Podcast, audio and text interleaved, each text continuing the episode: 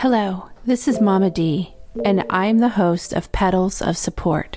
Petals of Support is a podcast that offers advice from a mom to anyone that needs a little extra love and support. This is not advice for moms, but advice from a mom. I've covered such topics as forgiveness, how to forgive, when to forgive, and when it's okay to not forgive, letting go, how to make good decisions, and how to handle stressful situations. I'm not a licensed anything. I'm just a mom that wants to provide to you the same advice that I give my kids, my friends, and my family. You can find me on any podcast platform. You can also find me at Twitter at Petals of Support. Please go listen, find the episodes that apply to you, and maybe the ones that don't. You can file that information away for later. If you like what you hear, please subscribe. Thank you.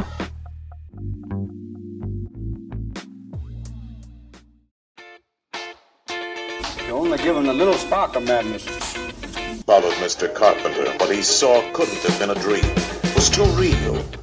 But it couldn't have been true either. It was too deliciously frightful. Frank, that's yesterday. Old times are only good when you've had 'em. Night after night, all alone. Daddy's all pent up. Let's freak. Weird irrational thought. Everyone in this room is now dumber for having listened to it. Why, hello, and welcome to another episode of the Film Spark podcast. I'm your host, Ebony, and this week we'll be discussing the film One Hour Photo. Now, if you're a regular listener, first of all, thank you. And second of all, you'll notice that I didn't have my usual intro. Um, that being some sort of song related to the film and a little intro before the main uh, theme song. And the reason for that is I don't feel it was appropriate for this film. This film deals with a lot of dark uh, themes and issues, and I didn't feel it was appropriate to have some sort of jingle or song at the start with an intro. Um, I sort of just wanted to get straight into it. So, if you're wondering why that didn't happen, that is why. now, One Hour Photo is a 2002 American psychological thriller film written and directed by Mark Romanek and starring the one and only, may he rest in peace, Robin Williams, as well as a few others like Connie Nielsen, Michael Vartan, and Gary Cole. The film was produced by Catch 23 Entertainment, Killer Films, fitting, well, sort of, and John Wells Productions, and released by Fox. The film stars Williams as a photo technician who develops an unhealthy obsession with a family to whom he has long provided services. Now, that's the description on Wiki, and I feel that is very minimal to what this film is truly about. Yes, it is about Williams portraying a photo technician, and yes, he does have an obsession with a particular American family, but why he develops keyword there that um, obsession is truly what this film is about, and his descent into loneliness and quite easily madness. Um, this is by far one of my favorite roles by Williams. Um, obviously, we all love his comedic roles, he's very funny, but it's his serious roles that really show the range he had as an actor. And this was definitely one of those films. Um, I mean, you start off with seeing um, William's character Sy or Seymour as, you know, your average photo technician. Uh, for those of you, if you're too young to know what that is, before we had phones, that, or we had phones, but before it became more digital, um, we obviously had the develop had to develop the photos and first of all, nostalgia feels. just watching this film just took us like took me back to the days when we had you know disposable cameras and taking pictures of everything and anything you know you could possibly want but the thing the biggest thing is that i first watched this film when i was 12 and it stuck with me for a couple of different reasons but more so the fact that i always had this weird feeling that these people that developed the photos kept the photos. I didn't think they developed as an obsession as much as Sy does in this film, but I always had this feeling in the back of like the pit of my stomach. Like, what happens to these photos? Like, these people can print whatever and whenever they want. And so, with my fucked up mind, even at 12, like this really hit home because it was like, oh my God, there are people out there that do this. Oh my God, what if this is all real? And it really fucked me up. and I think that's what made this film effective is it really drives how much we don't know the people around us. Someone as simple as a worker that's a photo technician in one of those, you know, home goods stores could easily be your killer next door or your stalker next door or just some really lonely deranged person that's mentally fucked in the head. and you don't know that. And it really puts into perspective as well how you don't know um, sometimes even your loved ones. You don't know what's going on, you don't know what's going on behind their backs or what they're doing behind your back. And this film just puts a lot into perspective. Um, watching Williams go down this absolute horrific dark spiral in his mind throughout the whole film, first of all, is phenomenally done. Um, if for whatever reason you're one of those people out there who only knows Williams for his comedic roles, please, I beg of you, watch this. Um, and next week, I'm doing Good Will Hunting, and that's another one that obviously I'll say then, but whether you like the film, like whether you like serious films or not, just give them a go. Because Williams really portrays some fantastic character studies and some fantastic characters in these films. And I feel, although within the film community, a lot of people praise him, it's still nowhere near as much as he deserves. Because we all know him for these comedic fun roles, and there's just so much more to him. But going back to this film, watching him go down this spiral, as I said, is terrifying because you literally see every stage of his mind just unravel that little bit more with every scene. And speaking of every scene, the thing that this film does so well, so very well, is the colors and the editing. Because the thing with one hour photo is it utilizes the RGB or red, green, blue colors from photography, which um, may not seem like much if you didn't really do or don't do photography. Um, I studied photography in school, so it definitely, I definitely picked up on a lot more.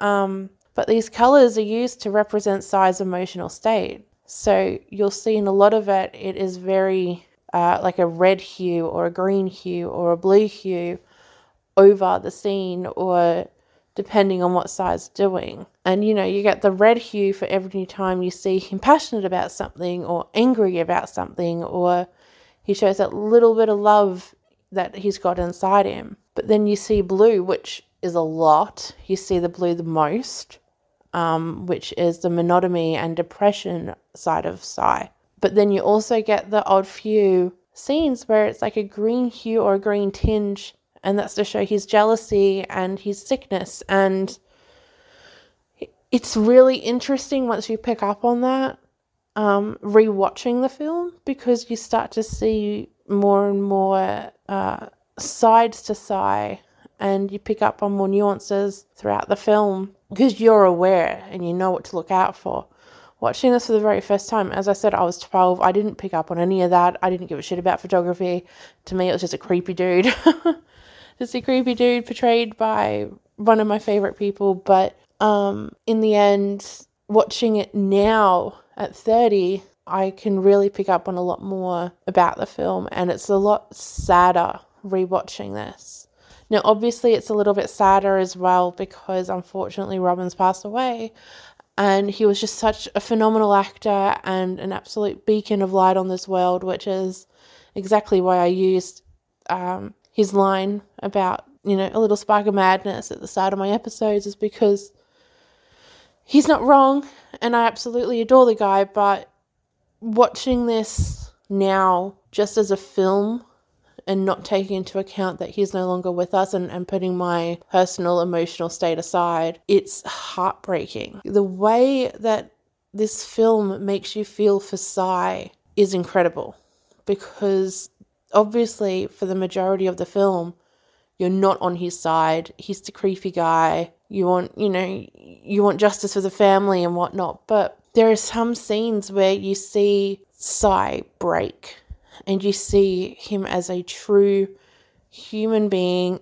who just can't handle society and he's clearly been hurt in his past which I'll, I'll get to later but you really feel for him and it really gives you this juxtaposition between whether he's just a misunderstood person that happens to you know have gone through a, a single event that's twisted him or whether he's truly just an absolute creepy motherfucker that you want nothing to deal with. And I think this, I think the kid um, does it the most or really helps present this because there's a scene where the mother is talking to the kid in bed and he's like, I feel bad for Sy because I don't think he has friends and I don't think he has family. And he always talks to us when we're getting the photos developed. And the mum's just like, well, we don't know that. We don't know if he doesn't have a wife or girlfriend or friends or family. And I think that really just pushes the fact that kids pick up on a lot more than adults do. Kids definitely can pick up on the body language and can pick up on emotion stronger than adults can um, when it comes to this sort of thing.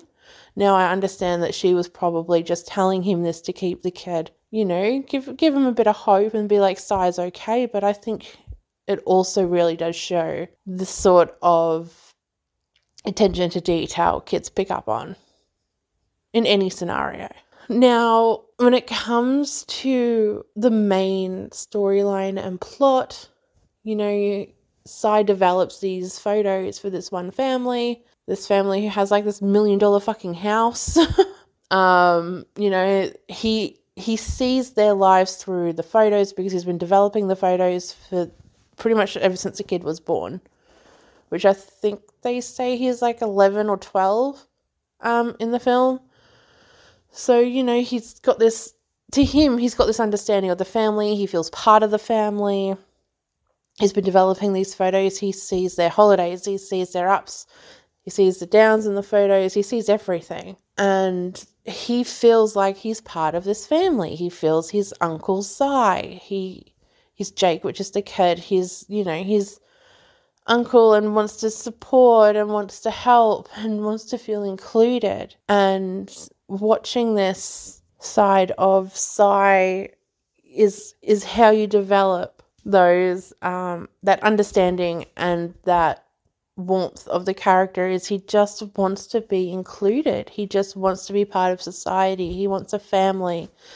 You know, it's these simple things that we take for granted each and every day that we see him without. And as the film progresses, you see him take, you know, it goes from him just taking the photos to him stalking the family. And then, you know, he's got a whole wall of photos that he's made doubles of, of everything that, you know, they get printed because he's weird, but because he wants to feel part of the family and he wants to be included. And he visualizes himself in their life and he visualizes himself, you know, unwrapping gifts at, at, at Christmas and being Uncle Sy, the the fun uncle that just happens to be around the house now and then. And it's so incredibly sad to watch him go through this journey and descent into madness because he comes across some photos that he develops for another person and he realizes that the husband from the family that he's obsessing over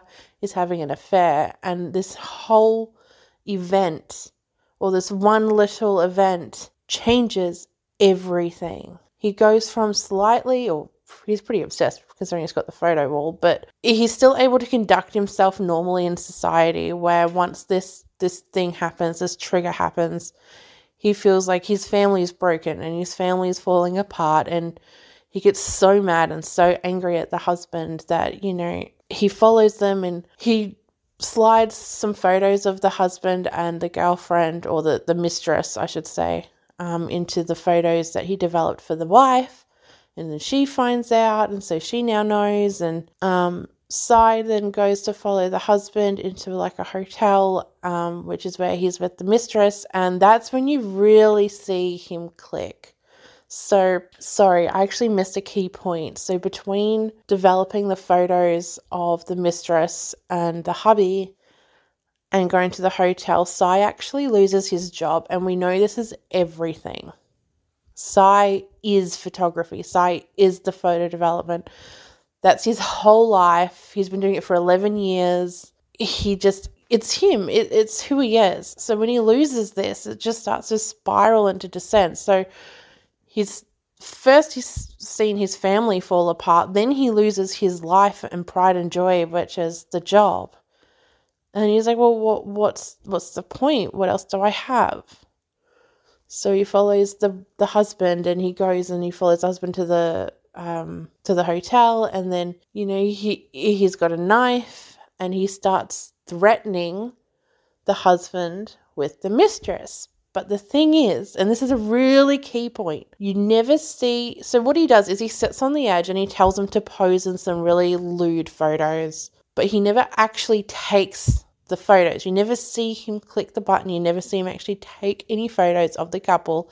He just has them pose and threatens them with the knife. He doesn't ever injure them and he doesn't actually take the photos which you don't pick up on until later. Um, but you know, at this point, um, at this point, he has the police and FBI after him um, because of the photo wall and, and whatever else, and they catch him.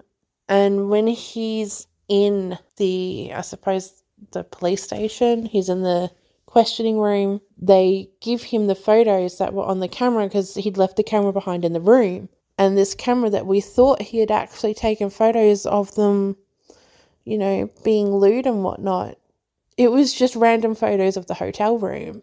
Completely empty, completely harmless. It's a photo of a tap, a wall, drapes, you know, that sort of thing. And it's at this point he sort of snaps at the police officer and he talks about how, you know, as a parent and as a human being, how can you treat your kids that way? How can you expect them to pose in particular positions while your parents or your father takes photos? And it's at this point you realize that when Sy was a kid, he unfortunately was abused.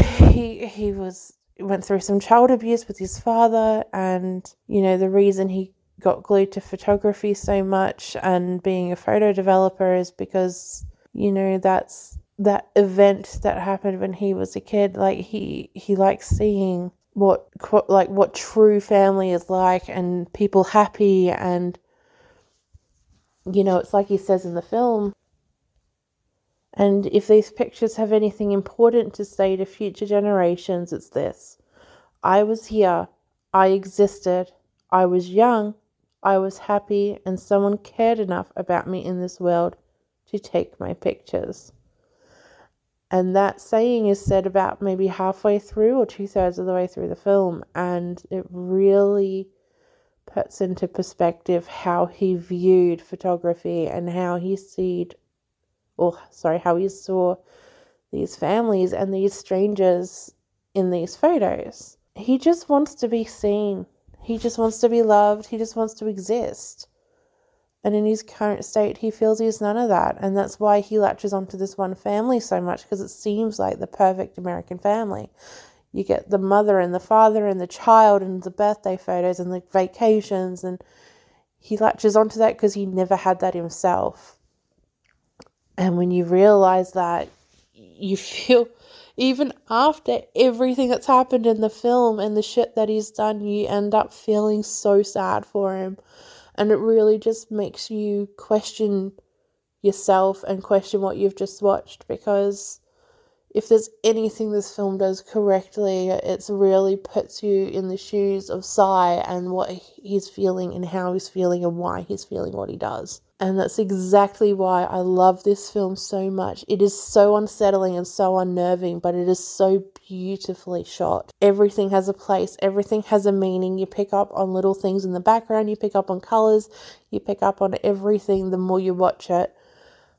And you go down this absolute spiral and mind fuck of a journey every time you see it, regardless of what you know is coming at the end. And I think it's just so well done and Williams portrays it so damn well. And it's it's absolutely one of my favorite movies of all time. I look, it, it's not a five out of five film. There are issues, but this film does what a lot of films, other films, fail to do. And there's a lot of films out there that use the color gradient and the color coding and the color, you know, variants and whatnot with the whole red, green, blue, or utilizing lights and shading to utilize, or sorry, to compare or link with characters' feelings and emotions.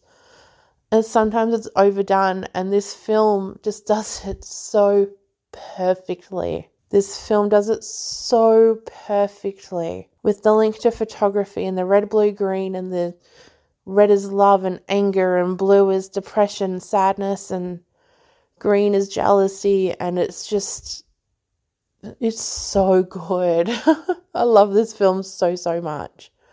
Um, so, with that being said, I absolutely rated a four out of five. As I said, there are little things here and there that they probably could have done better and they probably could have changed, but I just love this film so much. It's absolutely one of Williams' best performances of all time. May he rest in peace. It is absolutely sad what happened to him. Uh, it's really heartbreaking to watch this film now, watching the character, you know, go into spiral into madness, but my god, this film. I just love this film so much. And I love you guys for listening. so, with that being said, thank you so much for listening. Um, I hope you've enjoyed this. It's a little bit different to what I usually do. We've done a lot of horror and comedy recently. I am starting to dive into some other stuff. Like I said earlier in the episode, uh, we do have Good Will Hunting next week, which I'm so excited for. I haven't watched that film in years. Um, so yeah, we've got that coming up. We've got a Patreon pick coming up, which means you guys you can join the Patreon. Um, the links are in the Linktree in the show notes on every single episode. Um, absolutely join. There's some cool perks in there, including picking one for the month, picking a film. So, with that being said, I'll leave you guys to it. Thank you so much for listening and have an absolutely fantastic day. Bye, guys. You were just listening to the Film Spark podcast for all your film needs and more. Like what you heard? Give us a shot. Follow us on Spotify, Apple, Goodpods, and more. Or follow the socials at film underscore spark underscore pod. You know what? Just follow us on everything. Check out the Linktree linktr.ee forward slash FilmSpark Pod. Find us, follow us, give us a shout. We always want to hear from you.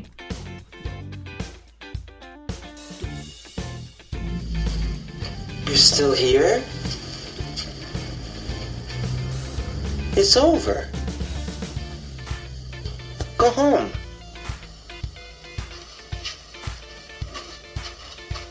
Go.